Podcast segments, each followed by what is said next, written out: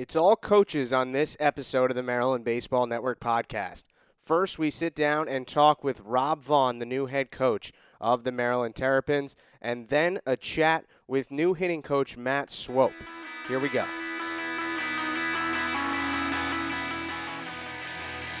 This is the Maryland Baseball Network podcast. Here's your host, Justin Galanti.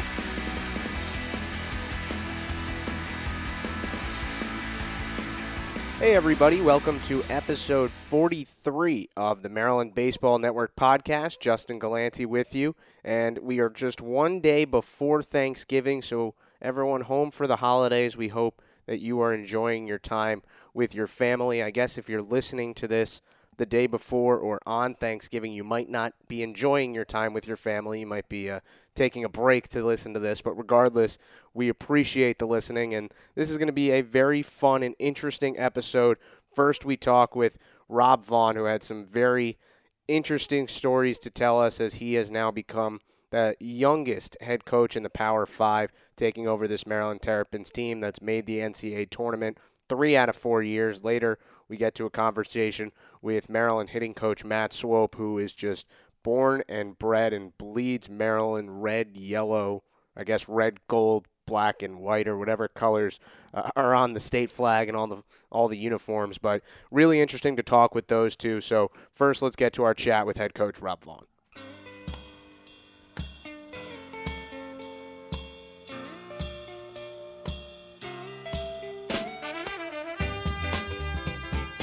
Now joined by Maryland head coach Rob Vaughn on the Maryland Baseball Network podcast. Coach, thanks so much for joining us. Hey, absolutely, man. It's a pleasure. So I asked you this during the Fall World Series. I'm going to ask you again now. It is November 22nd. Has that sunk in yet? Does it still sound pretty cool every time someone says it? Head coach Rob Vaughn. Yeah, man, it's it's still pretty surreal. I'll tell you. I, and and I think I think a huge part of that is, is the staff that I have. You know, I I feel like I'm one one of three or one of four assistant coaches. I feel like we all just kind of pull in together and are, are all in this thing together. So you know, I know it'll come time to write a lineup card and do all that stuff here in about two months, and I think that's when it'll really set in. But but man, I'm loving every second of it. I want to go back to the summer and the moment you got the job, the moment you found out. Uh, what were your first thoughts, and what was that like for you?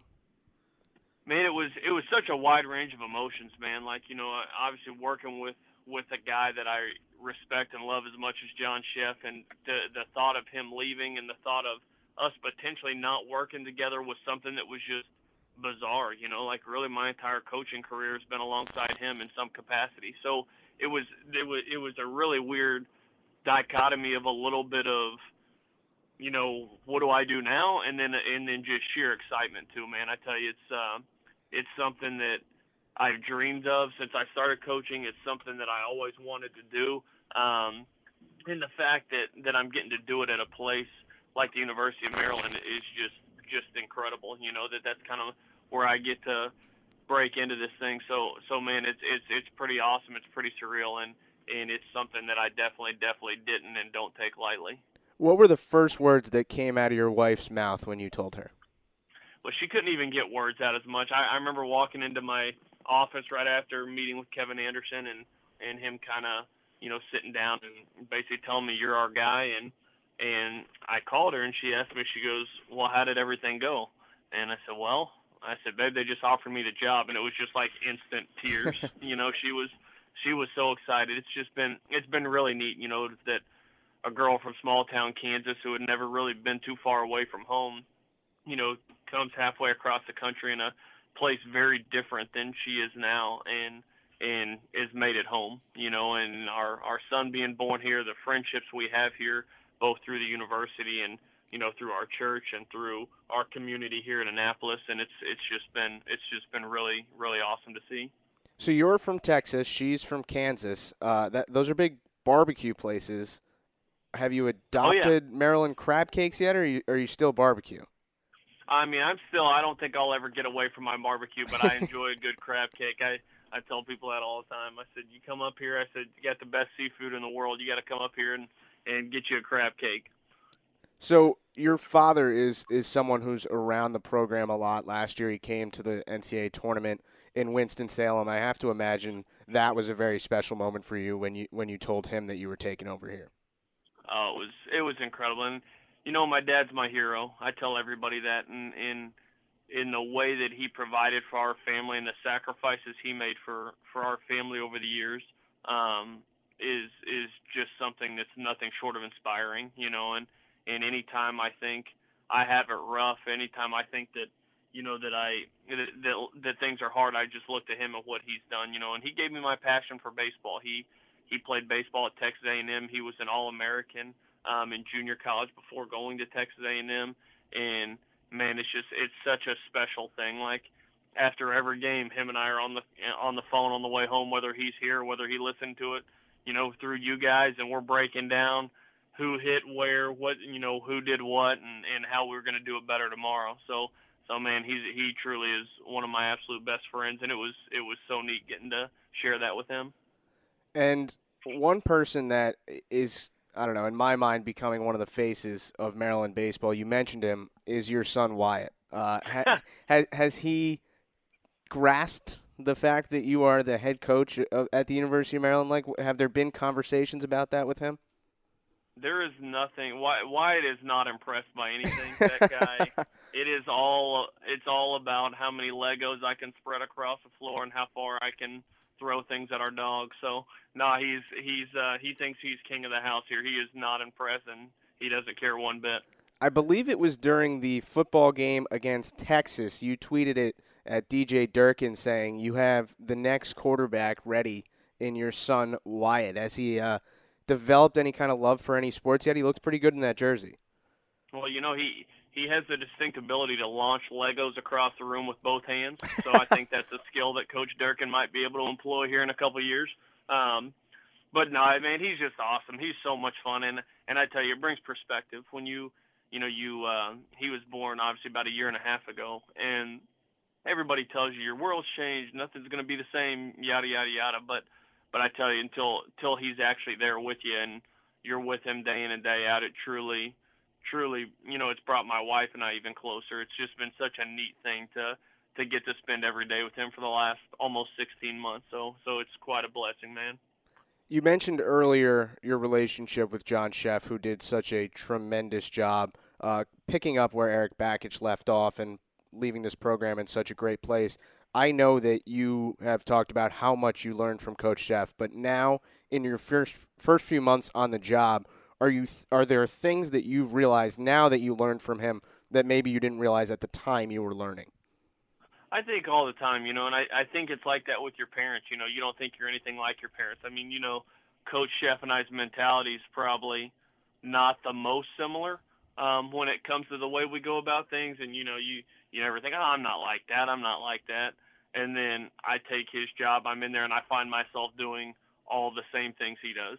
Um, so so it's been cool. You know, he's just just the influence that he had even off the field, man. Just the way the way he treats people, the way that he um, treats his family, the way that he treats his kids, the way that um, you know he leads his wife. Like just I could go on and on for hours. I mean, we'd be on the phone for the next two hours if I really started breaking down all the things I learned from that guy. Um, but man, he he's a special special person, that's for sure. So you mentioned that you've kind of always wanted to coach, but you, played at Kansas State and you were drafted by the White Sox, had a short professional stint. Was there a specific moment where you realized, okay, I, am not going to play in the major leagues and I want to start investing in this coaching career? It's really funny, man. I can remember the exact moment that I did, and and even and I had had thoughts of coaching before. You know, I I um I was going to stay at Kansas State as as a student assistant coach if I didn't get drafted and get a chance to play. Um, and you know, obviously that that phone call came. I got a chance to go out, so I did that. But I'll never forget my first year. I was in Bristol, um, Virginia, playing for the Bristol Sox, and you know, I was I was on the roster. We had two other catchers. One was a kid from Venezuela that had way more ability than I did, but was just a young kid. And and you know, we were on our kind of rotation. I was catching about every third or fourth day and and then as the summer wore on, you kind of started guys started figuring out more roles. My every third day turned into about every five days to every six days. And I'll never forget, I went five for five one game. Had the best game I'd ever had. I hit two homers, went five for five, and I was like, I'm turning the tide. I'm gonna make it. Like I'm showing them what I can do.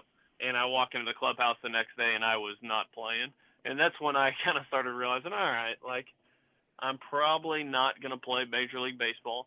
Um, we'll see how long this ride lasts. And you know, it went about another year, and then um, you know, I learned a ton, man. There was some, I had some really good managers, some some really good uh, people that I worked with with the White Sox at the time, and and but when the opportunity came for me to get into coaching, I knew that's really where my passion was, and I really believed I'd make a better coach than I did a player. And um, you know, obviously, it's it's been going pretty well so far. Now, you've mentioned to me a few times that there have been adjustments from being a hitting coach to becoming a head coach. You're not just the leader of a group of the team, you're the leader of the whole team. What specific things have been the biggest challenges in that aspect? You know, and I wouldn't even call them challenges as much as it's just been just kind of shifting focus. You know, and I think if I was if I went to a different school and took over as the head coach, some of the stuff that I would have had to do here would be very different the the interesting challenge of taking over here is I was so intim- intimately close with half of our team. The hitters, I mean, I knew those guys inside and out. We, I mean, they'd been over to my house. They had been, I mean, we had such a tight knit relationship with hitters um, that my biggest goal this fall, and I think it's something that I hope we started breaking down a little bit, is I had such an intimate relationship with hitters and zero with pitchers, like not even one. I would just give them a hard time all the time, and I had no relationship really there. And so I think what forms there is you have two different camps on your team, and this is something I think a lot of teams fall into, and I think it's very unhealthy. Is you have the hitters on one side and the pitchers on the other, and just being honest with you, I was a big part of that. You know, I had the pack and I had this whole thing with the hitters and this identity, which I think is great, but I think there was better ways I could have done it looking back. But my biggest goal this fall has been how can I take us from the hitters and the pitchers to just a group of absolute savages that love competing and getting after it together. And so that's been our goal is is I spend just as much time this fall, if not more time, with the pitchers. You know, and and I kind of told Coach Muscara after the fall, I said, man, I said the hitters, uh, Swoper and Pap have got those guys. I said I just want to come hang out with you guys. I'm not, I don't have a whole lot to bring to the table for you right now. It's not like I'm going to start talking about how to get into their hip or how to get ground force going or anything crazy like you know. I said I just want to spend time with them. I want to develop relationships with them. I want to just hang out with them. And so that's what a lot of the post fall was. is Just trying to spend more quality time with those guys.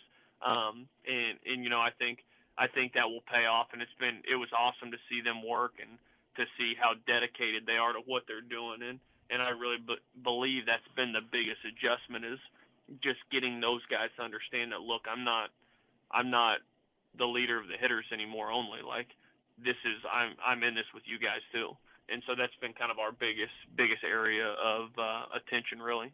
So I, I think a lot of people would think that a pitching coach would generally be a former pitcher, but you see I think more and more nowadays that former catchers are going into those positions. So as a former catcher, maybe you don't know the mechanical side of pitching, but the approach of pitching and how to deal with batters. Like I would think that you bring some interesting perspectives on that. Man, it's funny you say that because that's been my that's been kind of our thing. What I told our guys, you know, when I when I caught, I wasn't the biggest, I wasn't the strongest. I received the ball pretty well. I threw the ball okay, but my strength was basically I could get pitchers to throw the ball where I wanted them to throw it. And it's been funny to see me and and Moose kind of interact, Coach Muscara interact down there about how he's a little bit more, and believe me, he's much more on the like, let's move with aggression through a spot. He is by no means this mechanical thing that he's creating down there. But for me, that's I think that's where my my talent lied was was in really being able to work with pitchers and getting getting them to do what I wanted to do. So we've spent a lot of time with our three catchers this fall, just down in the bullpen with the pitchers. You know, we could I could fire them balls at the machine. I could do different individual defense stuff with those guys that might make them throw a tick better or block a tick better.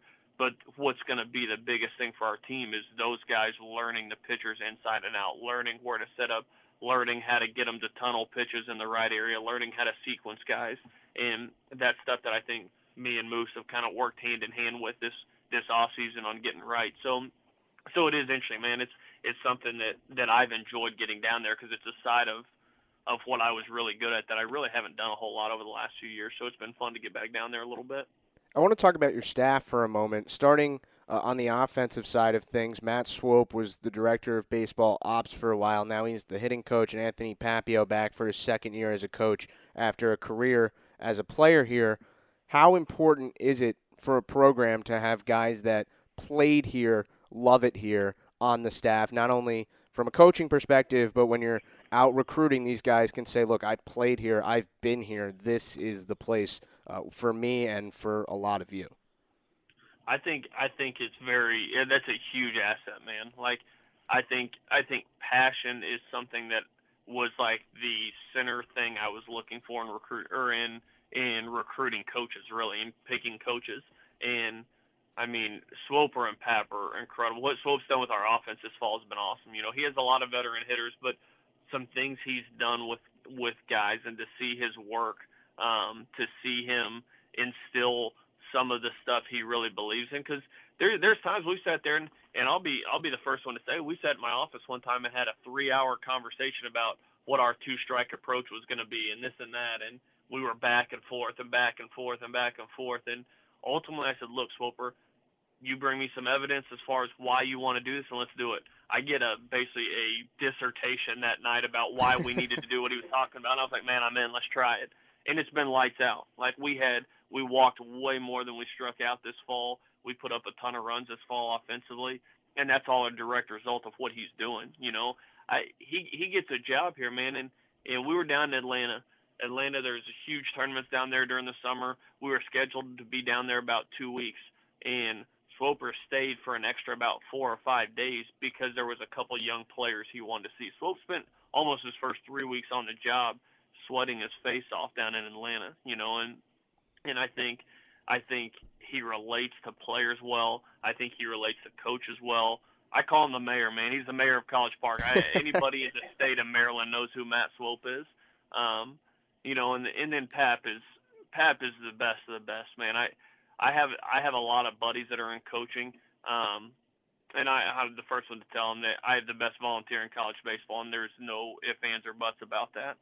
The way he works, the the time he puts in, um, the the desire to do things different. You know, we have part of our mission statements to do it better than it's ever been done before and Pap embodies that in literally every tiny little thing he does, from running camp to um, to being on every visit to talking to coaches. I mean, the guy is an absolute rock star, and that's that's nothing even on the field. You know what he does on the field is incredible, but Papio is going to be an absolute superstar as a coach, and my my goal is going to be to keep him with me at Maryland as long as I humanly can. But that guy is going to be an absolute superstar in this profession couple questions about that Atlanta trip because I've heard some things about it. Uh, one, did you guys go to the Coke factory?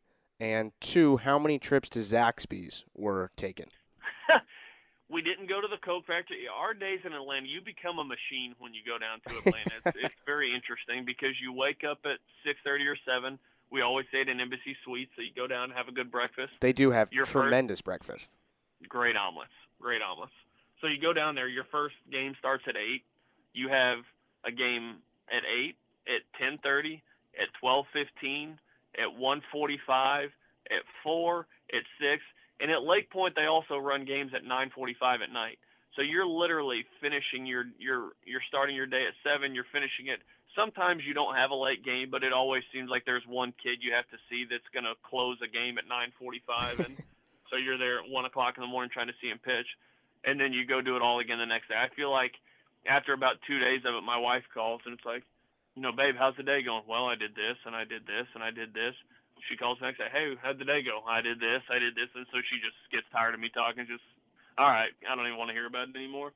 But there is, there is, uh, yeah, there's, there's, you just become a robot while you're down there in Atlanta. But there's good baseball all over the place, so it's worth it. How much grief does Coach Swope get for how old he is? Oh, he. I tell I tell people all the time. You know, I said we have the the one of the advantages I think to our coaching staff. I I would argue that we have one of, if not the youngest coaching staff in the in the country. And I say, and I just give him a hard time all the time about him just dragging our average way up because I call him Graybeard all the time around people. I have a lot of nicknames for Swoper. I have the Mayor, Graybeard. We got all sorts of stuff, but but man, he's uh, he's an animal, dude. That guy's that guy's got some serious energy. Now, your pitching coach, uh, Corey Muscara, comes over from St. John's after a really impressive tenure there. Last year, he had Kevin Mooney came in as a freshman and was just outstanding. And it seems like some of the pitchers this fall that maybe didn't have the success they wanted to last year have made great improvements. And also, Coach Muscara seems to have brought in a very good friend for your son Wyatt. Oh, no, there's no doubt. First of all, Theodore, his son, and Susie, his wife, are the best two things about Corey Muscara. Let's just be clear about that. But but I tell you, he um, he whether he would tell you this or not, like he really lives by the John Wooden quote about how they don't know they don't care how much you know till they know how much you care, mm-hmm. and that's Corey Muscara in a nutshell. You start talking about I've walked in so many times into the bullpen and they're talking about he's talking to them about their math tests. He's talking about why their grades aren't where they need to be with something. He's telling them, of talking about stuff that has nothing to do with pitching. And I think the biggest thing that our guys crave, that our guys, that most guys crave, is somebody that cares about them. You know, and and the fact that that's where it all starts with him. And he's a complete tireless worker. He's an absolute animal recruiter.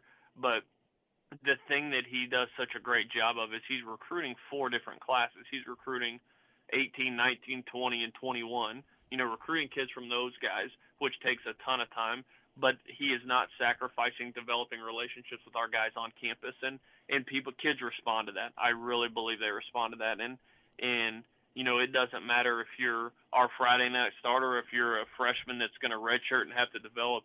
He is pouring his heart into making those guys better and giving them an identity, and it's just neat. Like the other day we had individuals and you know in individual sessions guys come in for about a 30 minute session and then they're done. And the next group of three or four comes in and then they're done.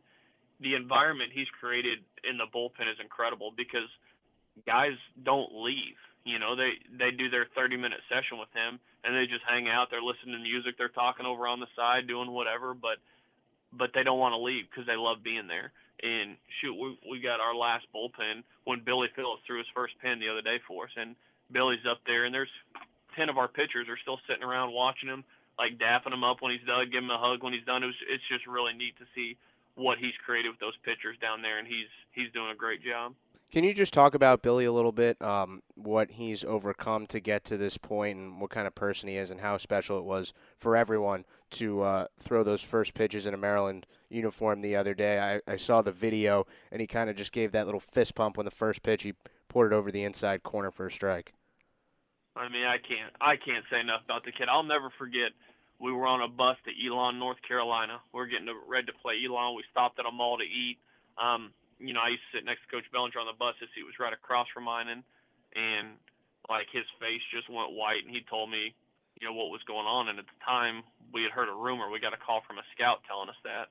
So we kind of went through the channels and found out that you know Billy had leukemia, and and it was weird because I told you like the way we did in the past, the pitchers and position players were split. So I didn't spend a lot of time with Billy uh, and through the recruiting process. Coach Belanger did, and and I tell you, for one, there's not a guy more excited than Jimmy Belanger that Billy's back on a mound in a Maryland uniform, which is pretty cool. We spent about 30 minutes talking about it on the phone yesterday. Um, but, but man, I, I don't even know where to start with Billy. Like, he's a tough kid.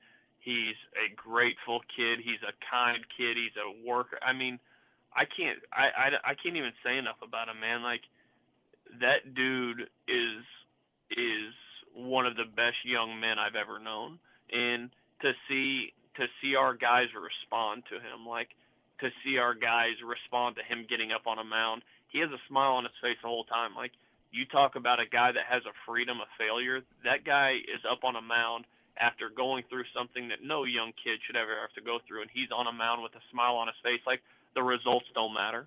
And we've talked so much to our guys about really understanding that and really grasping that, but Billy Phillips gets it.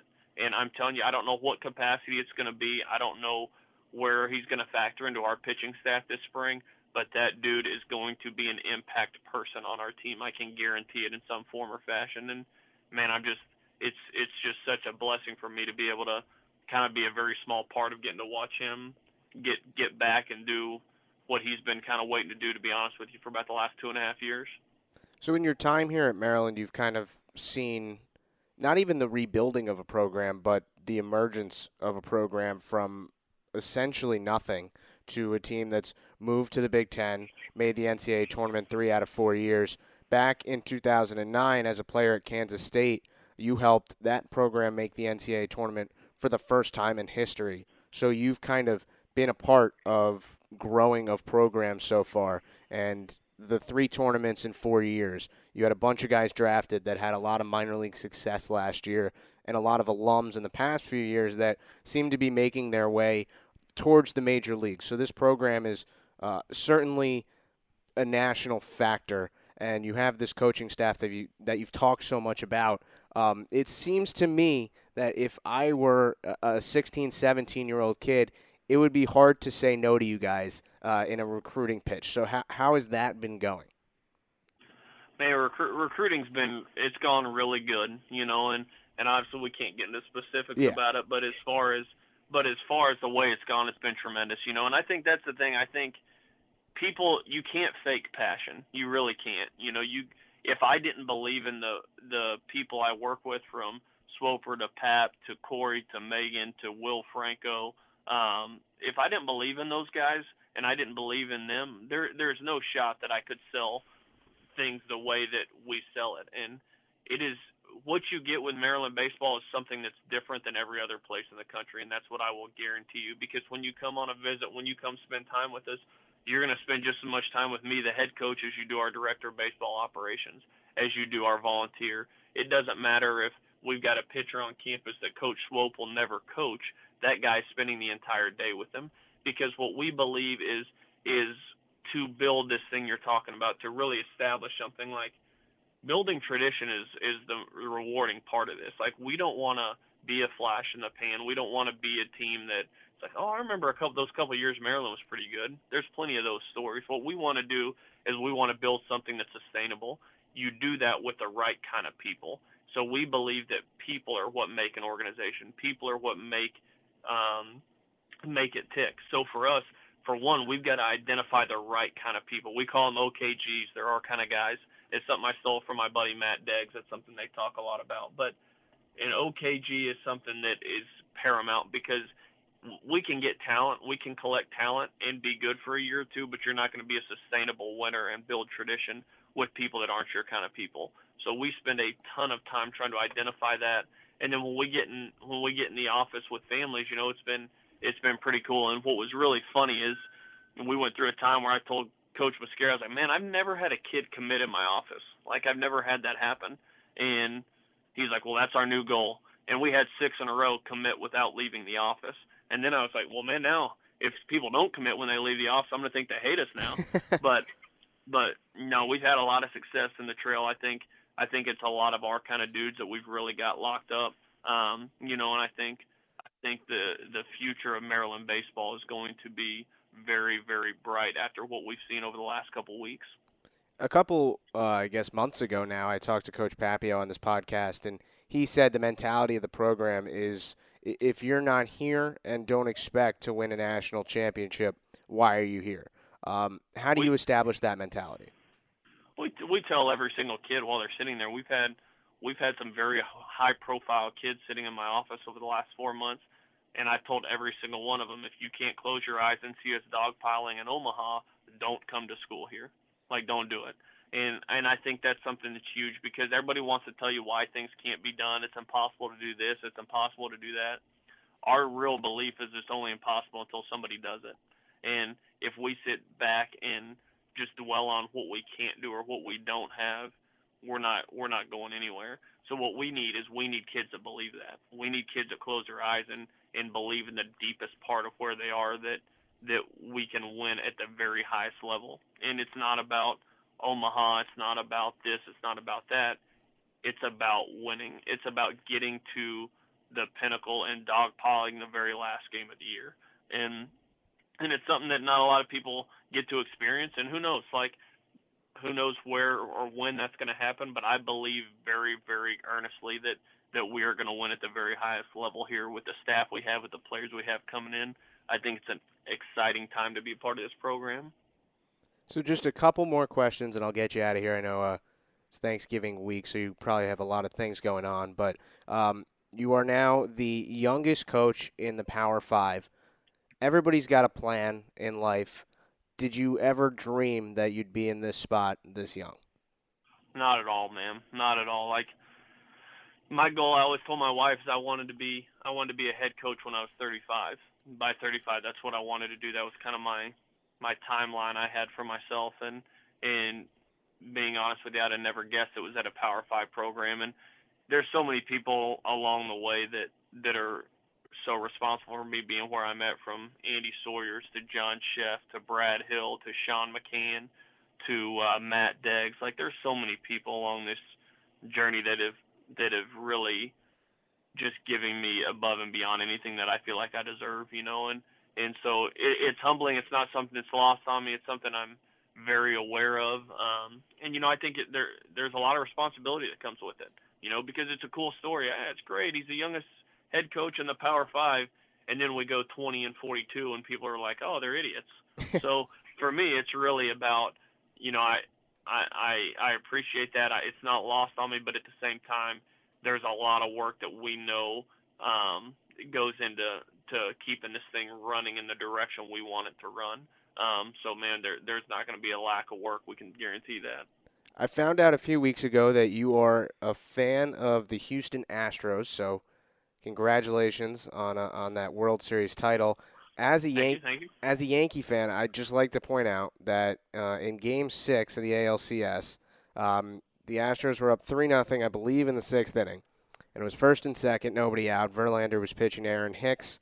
Count was three and one, and he threw a pitch that was, uh, I, I, I think it was a foot and a half off the plate, and it got called strike two and then Hicks ends up striking out. They win that game. They win Game Seven. So uh, I, I just want to make sure you know that I am beyond happy for you uh, that you got this World Series title, but. Uh, it wouldn't happen. Wouldn't have happened if the that absurd call was not made in the sixth inning of Game Six. So just so you're aware.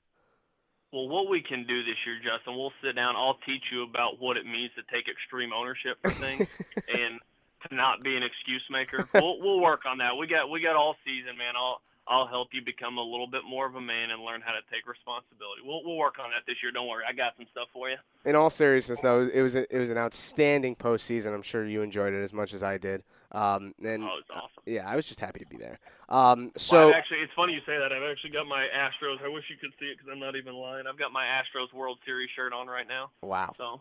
oh yeah. Perfect timing. Um, oh, other yeah. th- other than the Astros winning the World Series, tomorrow's Thanksgiving. What are you most thankful for right now? Oh shoot, man! Like, what a great question. Like, uh, I mean, I think it starts with my wife and my son. I mean, the the person in this that that gets no credit for for anything is my wife, and she is literally the best thing in my life. She's my favorite human being on the planet. The way she's a mother to our son is absolutely incredible. She loves me when I'm very unlovable, which is very after when we lose. I'm not the most lovable person in the world. Um, and, and there's a lot of sacrifices. There's a lot of things I miss. There's a lot of travel that goes on, and she is the absolute best thing in in my life. And then obviously she gave me my son, you know, 16 months ago, and I'm incredibly thankful for him. He's he's healthy. He's nuts. He's out of his mind. He runs around all over the place. He loves stomping around, but he's he's the best thing, man. And you know, I think it's such a cliche. I get I get really reflective this time of year when you sit back and and think about stuff, but but especially my family, you know, to have a healthy family to be blessed with um, two parents that that basically support have supported me from day one and and been in my corner from day one and driven me to countless games and things and uh I mean they're incredible. They're actually here right now, um, getting to spend Thanksgiving with us and you know, even my wife's family who everybody everybody talks about how you're you're not supposed to like your mother in law, I guess. I guess that's a thing and I've got the best mother in law in the world. She's the sweetest human on the planet and um, and I love her so much. So there's so much, man. I, I'm thankful to get to work with four people that that I love going to work with every day. That I don't feel like I have a real job. I feel like I get paid to go to the office and hang out with four of my best friends, which is which is pretty awesome. And so, and then to, just to cap it off with the group we have, I know that's cliche. Everybody loves their team and everybody loves that and this and that, but but this team really is different. You know, they really are. They're the makeup of the team, the way they go about their business day to day. I'm thankful for all every one of those 33 guys that are out there, um, and for for how great of people they are, for how they work, and how they've done every tiny little thing we've asked them to do. So, man, if we if we start talking about everything I'm thankful for, we're going to be here for the next four hours. but that's a there's a little snapshot for you. Last question: Tomorrow, when you sit down for Thanksgiving dinner, what are you most excited to see on the table? So it's a it's a Vaughn family tradition. We have homemade noodles every year. So it's like it started with my grandma, my dad's mom, down to my dad, and he's taught them to me. But we will literally we will get a bowl with eggs and flour. We will whip that up and make it like a dough. We'll roll roll the dough out on the kitchen, lay it out, let it dry, roll it up, slice it really thin, and then cook it in chicken broth and it is the closest thing to heaven that you'll ever put in your mouth. That's for sure. Well, that sounds pretty good, Coach. Thanks so much for taking some time out of your week to talk with us, and as you always do, taking time out of your schedule. And I hope you have a great Thanksgiving. Well, Justin, man, I appreciate. it. I'm thankful for what you guys do too, man. You guys do a heck of a job and and work your tails off with this. So, man, anytime I, I love hanging out with you guys and spending time with you guys. All right, thanks, Coach. All right, buddy.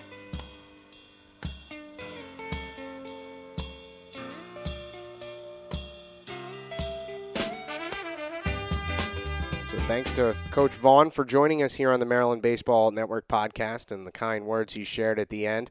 Also talked about what he's thankful for, and man, I, I would love some of those Vaughn family noodles. Hopefully, I, will I'll get some in the future.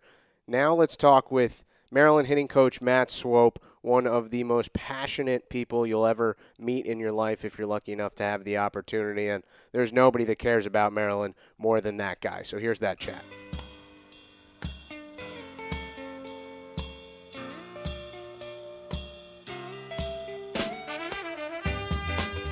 Now joined by Maryland hitting coach Matt Swope on this edition of the Maryland Baseball Network podcast. Coach, thanks for your time. Thanks for having me, bud. Appreciate it.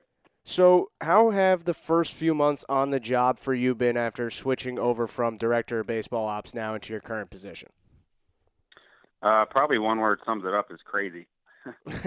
so, you know, right right after kind of things happened in the season and things kind of fell down with Coach Szefc, you know, first thing we had to do was get Moose on board, and that was good. So, um, I pretty much we just hit the recruiting trail pretty fast, and I was out in Atlanta for probably like 15, 16 days with the rest of the staff, and we just kind of hit the ground running. So uh, it's been crazy, um, but it's been good to to have the guys back in the fall and kind of kind of work with them daily. So, but it's been it's been kind of crazy, but good. So we've been about a week or so uh, since fall ball wrapped up with the Fall World Series. Pretty crazy. It, it, looked like the old liners had it, then the Aggies stormed back on Friday in a wild one. What were your impressions, takeaways from not just the Fall World Series, but the entire fall? Well, just for the Fall World Series, that last game, I mean, I think it kind of sums it up with guys like Kevin Biondic that had maybe the best fall I've ever seen in my entire life, um, even as a player and a coach where he puts up that that number in the first inning just to remind his teammates that hey, this isn't impossible, but you need to see it to think that it's possible. You know what I mean? Yeah. So I think that showed a lot of fight and you know um, from from not only that squad, but that's kind of how things went the entire fall. So um, from the hitting standpoint, I mean, you know, we did things a little differently by kind of starting the fall a little later, so we could kind of implement our plan and what we're going to do with the hitters and pitchers um, during individuals, but overall, man, I think the guys, you know, the guys worked hard. I think it's it's huge having like a senior presence with guys like Morris, Jancarski, and Biondic, and and you see across the landscape of college baseball. Um, some of the really good teams have good seniors, and I think you need that type of leadership. So I think that was that was on display for for much of the fall. Can you just talk about Kevin a little bit, uh, Biondic, that yeah. is, because he came back, and at least from my perspective, and obviously I don't know any better than most people, but you do. He looks like a completely different person. It was a shock yeah. if he would make an out. I mean, he was locked in at the plate. Can you just talk about what's mm-hmm. changed with him? Yeah, I think you said it best, man. Just just looks like a different person, man. Just looks like a different player, different person. I mean, uh, you know, Justin Morris looks the same. You know, sometimes when, when guys are juniors, and I'm not saying Kevin had this thought, you know, thinking about the draft and there's high expectations and then there's kind of a letdown, but you know, sometimes just kids and, and people mature later, and it just seems like to me, you know, he went out this summer and you know had a great approach. He started pitching, and you know, maybe the pitching part allowed him to just say, man, just you know, ha- have a good time with the game. So um, for him though, just as a, a mature thing coming back, he just looks like a different player. Super confident, and he's always been vocal on the field, but I mean, he's locked in on on whether it's NDD or, or you know total four on four with the entire team. I mean, he's not afraid to say something to pitchers, to to position players, to anybody, and I just think that yeah, the maturity he's shown throughout the fall has just been been nothing short of amazing. I think that one people or one person that a lot of people are curious about is AJ Lee because he wasn't able to play mm-hmm. in the Fall World yep. Series because of a sickness. So, can you talk about AJ's fall? And then a lot of people are wondering uh, who's going to be the shortstop this year because of Kevin mm-hmm. Smith getting drafted. Uh, do you see AJ yep. in that spot right now? Yeah, AJ was fine. I mean, AJ comes to work every day. He's, he's a hard worker. I mean, up to that point where he did get sick, he was solid. Um, he's one of our best defenders, obviously, and yeah, he, he's probably going to play shortstop.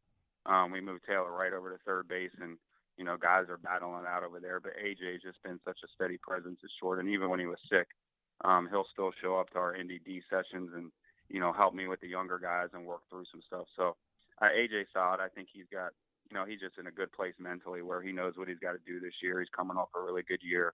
Um, he's got a lot of confidence right now. So I think AJ's is, is one of the guys we don't worry about. Um, the only thing you know to focus on now for him is you know, during that sickness is making sure he pays attention to his nutrition and, and staying hydrated. And, you know, I think he's cleared um, either tomorrow or Wednesday. So just getting back in that weight room and, and being diligent with that. But I, I don't worry about the defensive stuff or, or him getting in there working on his hitting. In terms of new guys, you have a, a couple transfers, Brad Barnett, Taylor Wright, you mentioned mm-hmm. those guys, and then a number of freshmen that really impressed in the fall. Who are some of the newcomers that you are excited about and Terps fans should be excited about? Well, I mean, it's, it's obviously a, it's a bigger group, which is is kind of weird sometimes.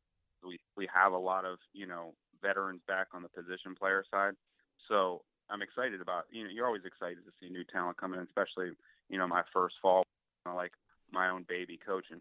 Um, but we had you know guys that come in like Barnett who third base. You know he's a lot like Dunn. If I can get him to say more than five words in a day, then it's, it's, it's probably something that's positive. He's he's another quiet kid, so if you ever talk to him, you're gonna it's like pulling teeth. But we've had some really good freshmen, man. I mean, Richie Schiekofer hit 350 in the fall. Um, you got guys like, you know, uh, Bednar that hit four or five home runs that were some towering shots. And um, there's just a lot of good talent, I mean, across the board. So, um, you know, it's, it's, it's been exciting to have these new guys in here.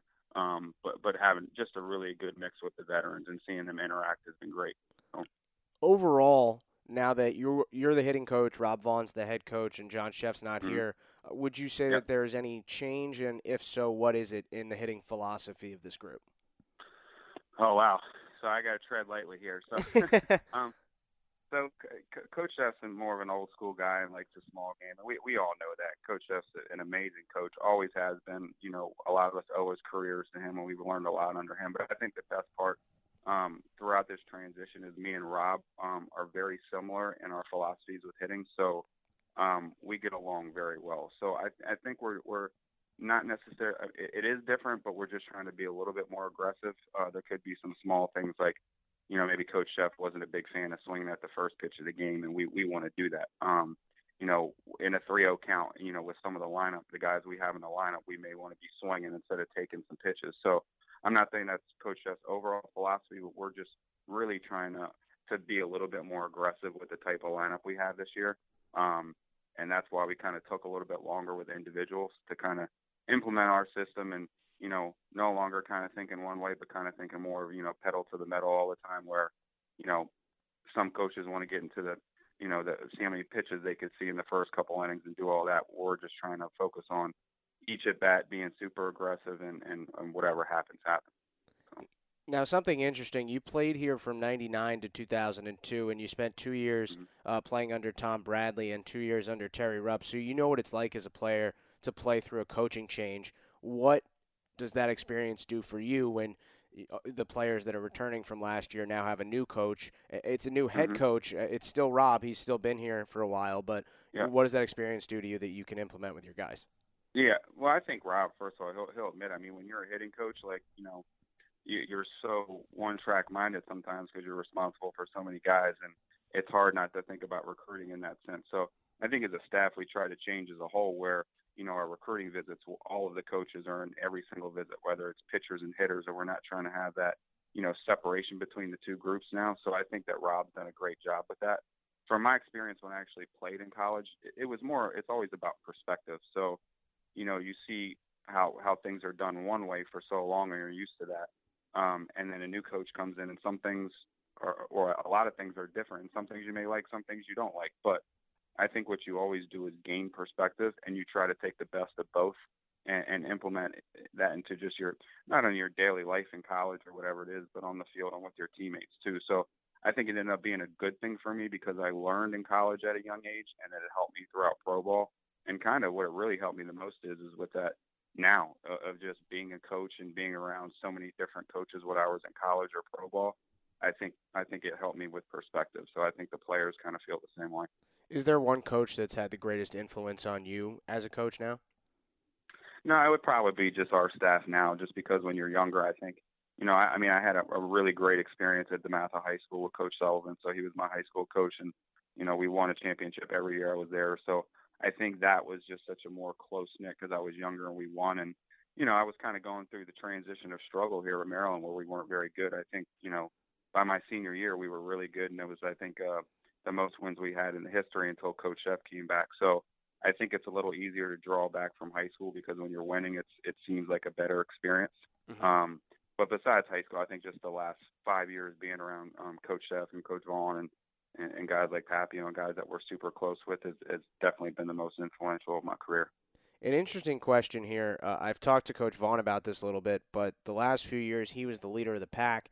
Is he still the Mhm. leader of the pack, or are you the leader of the pack now, or is no one the leader of the pack? I think we're all the pack now. So Okay. That's what I said before. Is like we're trying to implement that stuff with the pitchers and the hitters, where we're all one unit. Where I think you know Rob, you know, brought an identity to the hitters when he came over, and you know I think they really embrace that. Guys like Papio and guys that just were, were just hard nosed guys over the years. But what we tried to do, man, when we're trying to bring in Brian Kane and stuff with the pack, is we want to be all on the same page um, and have all one mentality. So I think we've implemented stuff in practice that's helped with that and, and gotten everybody on the same page. And, you know, even as something as we did an academic draft this year, um, where each of us have an academic team of eight players, Mhm. and I have four or five pitchers. So, you know, I'm, in, you know, interacting with pitchers on, on a personal basis, checking on their grades, checking on what they're doing and stuff like that. And I don't think you'd find many staffs in the country, you know, that are implementing with, with pitchers about their math 115 test that day. So I think, you know, just the overall change in that, trying to bring us all together has, has helped. So I'll give Rob still leader of the pack, but he's, he's the leader of the whole team as well. So.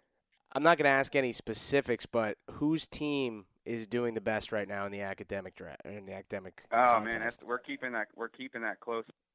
We're keeping that close to the vest. I actually have more pitchers, so okay. we get daily up daily updates from Carl. Carl's our uh, academic advisor, so we we get these updates on on what their grades are doing, how they're doing, what tests they have, but it doesn't necessarily give you the letter grade. So I, you know, sometimes when I don't see my guys on a report so good, but you know, it only takes one test, or, you know, or one final to kind of bring it down. So I'll make sure you know soon enough once we find out. All right, and, and if you could, um, just tell my parents that you know, even though I'm working hard all semester, if I struggle on one test, it brings it down, but that doesn't ruin the whole body of work. Okay, you can just tell me anything. Talk to Coach Swope. so I, I want to go back to I want to go back to the summer right now. Um, take Uh-huh. me through the moment when you got this job as the hitting coach. What what did it mean to you? Who was the first you know couple of people you talked to? What was you know as someone who went here? What did it mean to you? Well, what's funny is because I was I actually was out in Atlanta recruiting because we had kind of had to just get that done and get out there and have guys and have a presence, you know what I mean, with the staff. So Mhm. I actually did not get hired till after that. So it was kind of interesting that I was already out recruiting, already kind of doing it, um, just as like you know in, until it was finalized. So we had to bring Moose on first, and that was a, a quicker quicker transition for him because we needed to implement him and stuff with the pitchers. But I mean, I can't. Anybody that knows me, man, this is. I, I tell people like either like, how are you emailing me at 11 o'clock at night or texting me at one o'clock in the morning? And I tell people, you know, they'll see me at sidelines of football games, they'll see me at basketball games. This is a lifestyle for me. You know what I mean? So I can't necessarily put it in words. You know, both my parents went here. You know, I drove to high school every day. You know, across Route One to get to DeMatha. So um, this place mm-hmm. has been a part of me since since I could walk.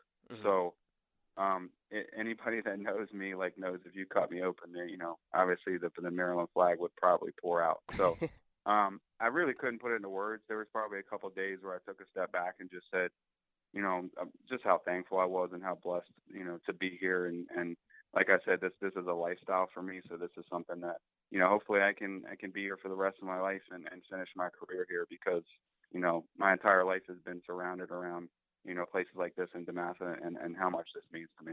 So. I, I think uh, at these basketball and football games, when they go through the, the montage, there needs to be an "I'm Matt Swope and I have Maryland pride," right?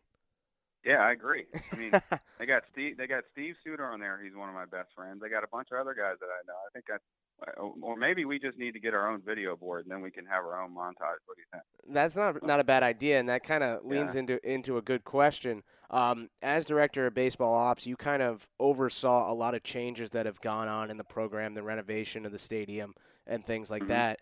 And as someone who played here, and at least statistically was one of the most successful players in program history, what has it meant to you to kind of see the transition of the program?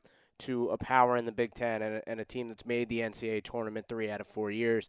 Maybe not having the team success you wanted when you were here, but now you're back and the team is having that success. Oh, it means everything. I mean, the next best thing to being a player. I mean, we all wish we could play again, right? But as the coach, I mean, you still you still get the butterflies, you still get the adrenaline, you you still get the you know competitive factor. So it means a lot. So, I mean, I think one of the best things when I came back here, I wanted to be involved in all those little things, not just alumni relations, but, you know, whether it's like you said, the renovations we've done to the field. Um, not many people know we did we did a class with the architectural department a couple years ago where we spent an entire year um, with eight grad students, and we have renderings for a second phase of our stadium. Um, so I met with those those students every two weeks. So, and it was to every single possible detail um, of what the future of Maryland baseball or stadium would be like. So all these little things, I think, you know, ha- have helped because I have so much pride for it. It's not something where it's it's a nuisance or a bother, which a lot of times I'm not gonna lie, you know, budget meetings and every little detail and all that stuff that we're trying to get to can can be can be tough sometimes. So I think with you know how much I care and and, and you know how important it is to me. I'm just I have my hands in everything, and sometimes that's not good, but at the same time, it's it's it's all from passion and love. So um, we've come a long way, um, not only as as a program who's who's made those three tournaments in the last four years and two regional championships. Um, and and a lot of the guys that are even here, sometimes I have to remind them, saying like, "Hey man, when I was here, we were we were up in the Cole Fieldhouse auxiliary gym on a wood floor with one cage and half of a net." So I know that kind of dates me a little bit with with the monstrosity of the amazing call that is right now. But sometimes the guys maybe themselves don't even realize how far we've come, and that means that we're doing our job, and that means it's a good thing. So, um, yeah, it, it's been fantastic, and you know I give the administration credit too. I mean, they've supported us. Our budget's increased a lot over the past three or four years, and you know you can't operate at a high level um, like some of these schools that we're competing with without those types of support from administrators. So I think we're in a good position now with all that, and you know, putting our, putting ourselves on the on the map has helped for sure. Was there a moment, uh, maybe during your professional career or after it ended, where you realized you you wanted to coach? Maybe uh, the major leagues mm-hmm. wasn't going to happen, and, and this was when yeah. you wanted what you wanted to go into.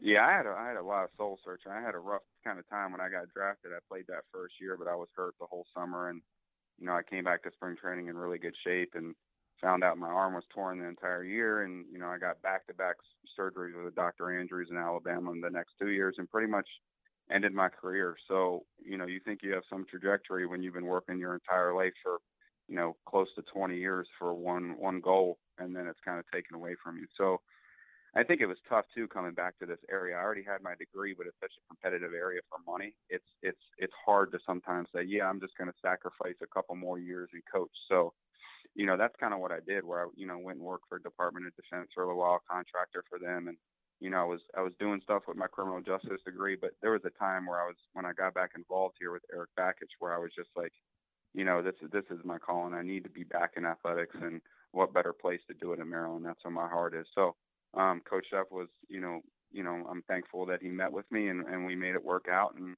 you know, it's it took a little longer, but um, I think I'm in a place where I should be now. So.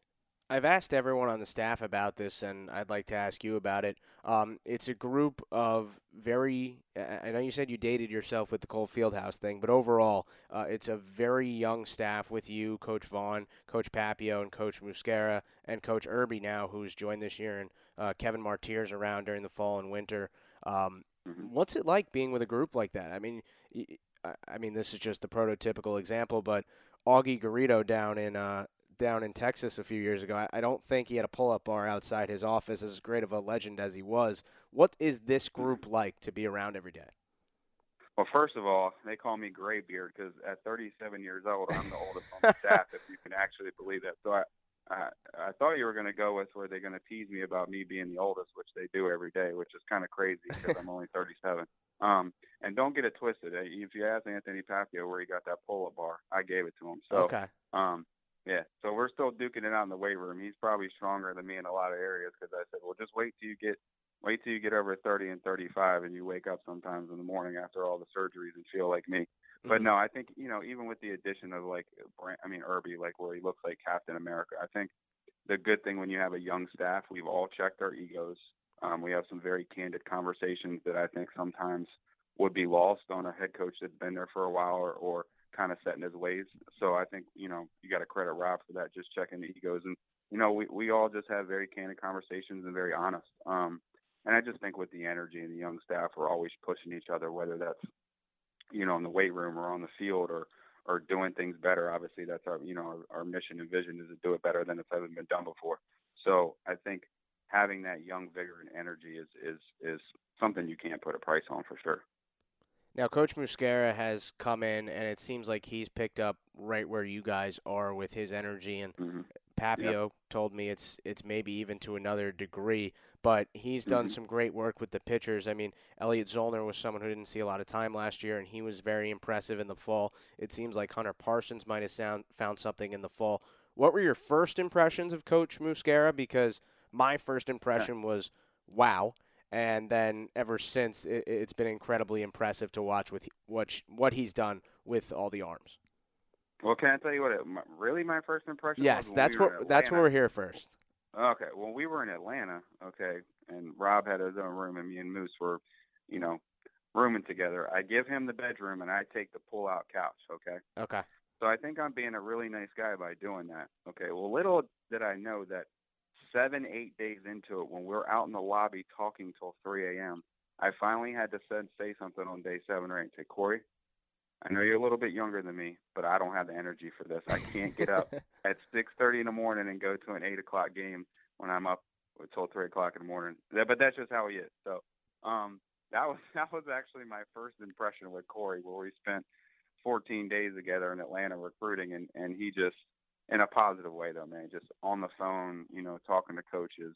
You know, we're talking baseball till two or three o'clock in the morning every single night. So um, the, the funny part was I stayed a couple extra days to watch some guys, but by the time he left there, uh, we all had lunch or dinner one night. His his hair was literally standing straight up. So I think it I think it finally caught up to to, to him as well. But um, we, we we hit it off really well. But that was funny because that's something you know the first couple weeks that you know somebody, I'll never forget that in Atlanta.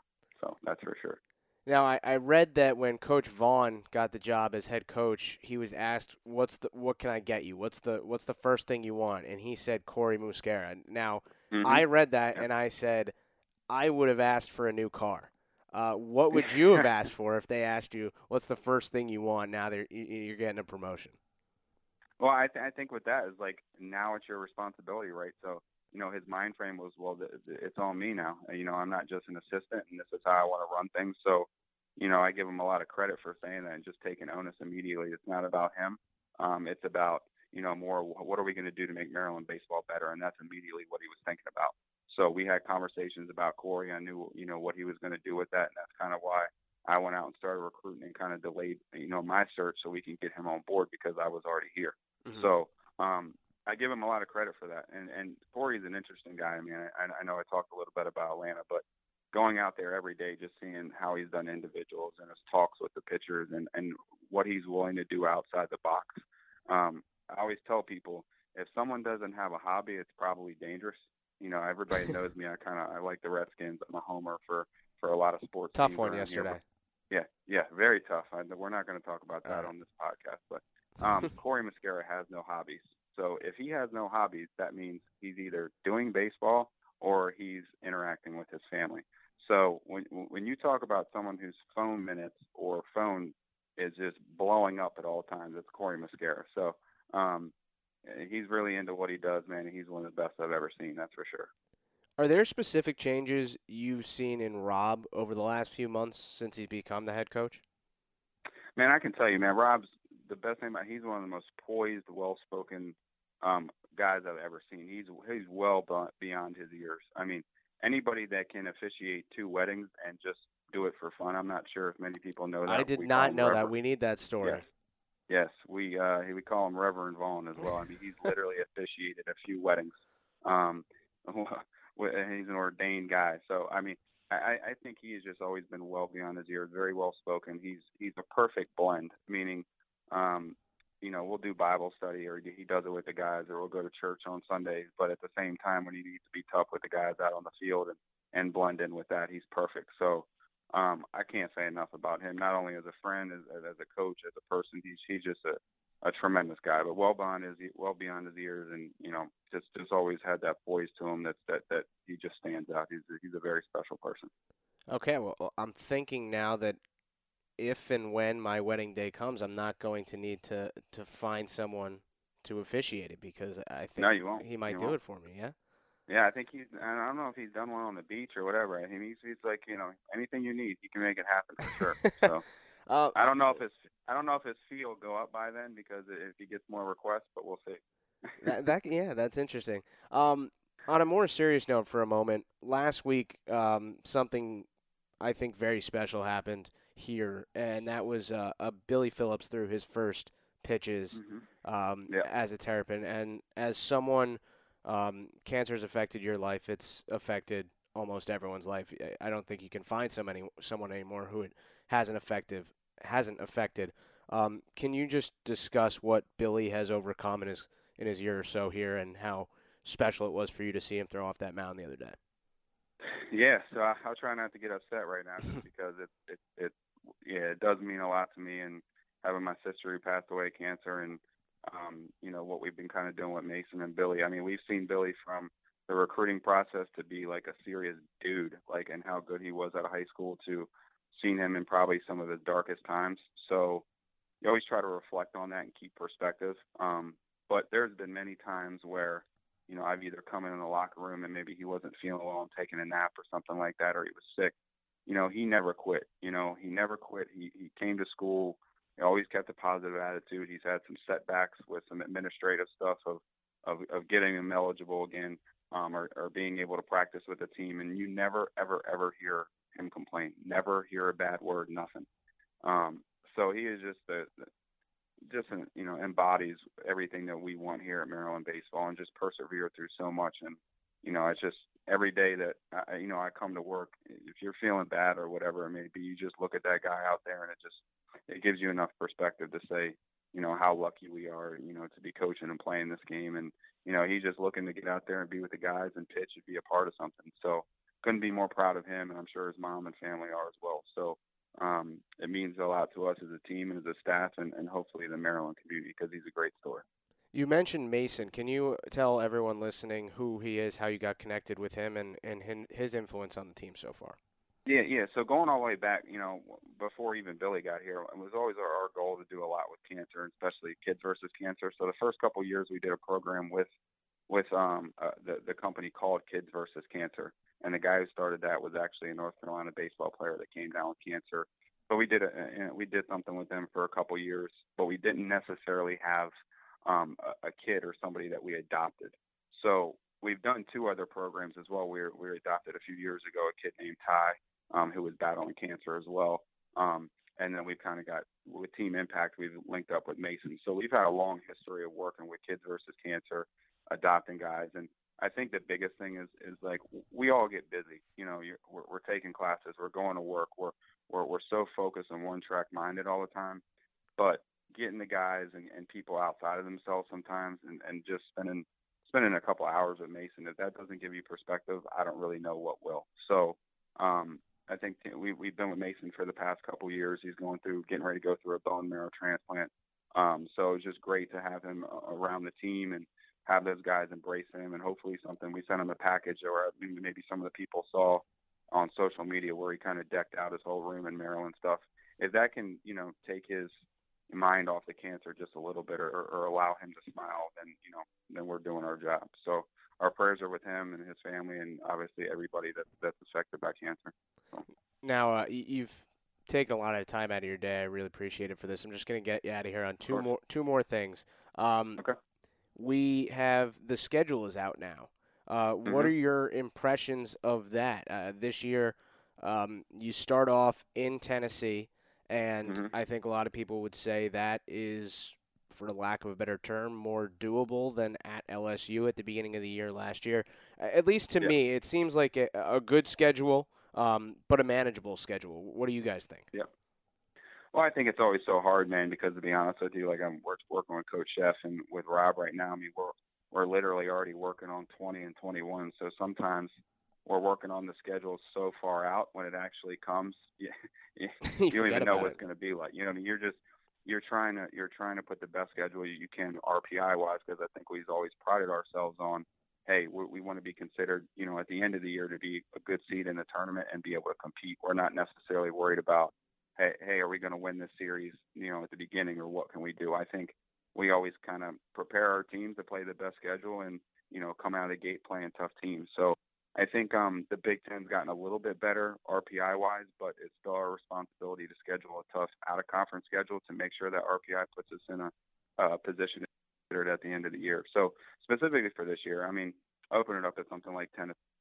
Rob knows their coach real well, and um, you know, I, I think anytime you you open up with an SEC school, it kind of lets people know that hey, you're willing to play anybody um, and willing to do anything. And I think that's always the reputation we've had as a school, and we don't duck anybody, and we'll con- we'll, continue to do that. So um, it's very interesting too with the Big Ten a little bit. And we're still trying to figure that out, how we're going back to some of maybe the toughest places um, back-to-back years that we did, you know, this past year as well. So that's that makes it a little tough and, and, and challenging. You know, not only travel wise, but you know, going back to some of maybe the best places in conference, you know, playing them again back to back years. But overall, I think it'll be a good schedule and a good test for our guys.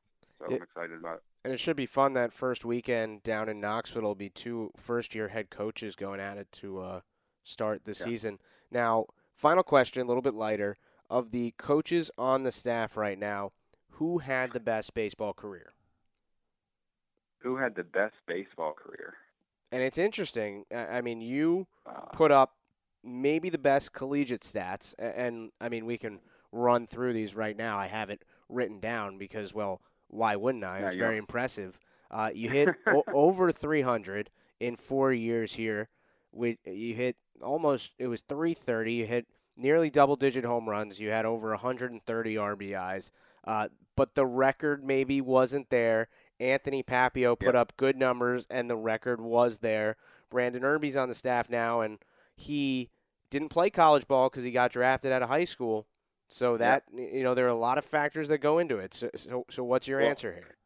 I think I my my bio co- I mean, uh, Smythe actually said winningest coach and player. So I think what is that? That he gave me the edge with that because I really didn't think about that.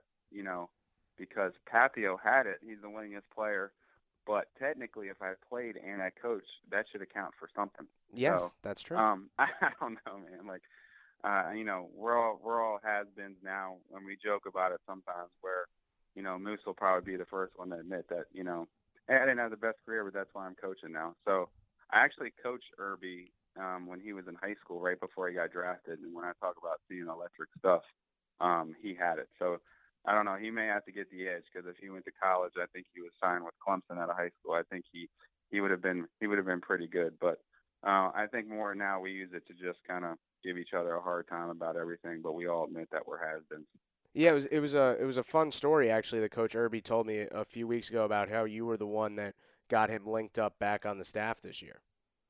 Yeah, and well, it's like you know, it's it's funny how baseball just comes back around. I hadn't talked to someone in maybe 15 years. Literally hadn't talked to him in 14, 15 years, and you know, he just you know randomly reached out and told me how he was coming back to school, which is impressive in itself. I'd probably say over 95% of uh, baseball players that get signed out of high school don't go back to college. And for someone that had a career almost, uh, I think it was probably around 10 or 11 years of pro ball, and then to come back as an engineering major is, is with two kids is kudos to him. So um, yeah, he's just been great, man. Just just a presence for the guys, a different presence for us to have him around, and I think it's going to be really big to have him travel with us this year and help coach the bullpen because a lot of times in college baseball with the walkie-talkies and just communication, you want to get someone warmed up really fast, and they could be two or three pitches away of being really warmed up, and maybe they come in the game because they're just ready to compete. Um, so I think he'll give us a huge advantage um, having him around traveling and working with the guys in the bullpen. All right, Coach. Well, thank you so much for spending this much time with us, and uh, Yep. I wish you a very happy Thanksgiving, and hopefully the the uh, the Redskins can give you a better result on Thursday. Yeah, I agree. Well, I appreciate all you guys do for us. We really appreciate it. Thanks a lot, bro. All right.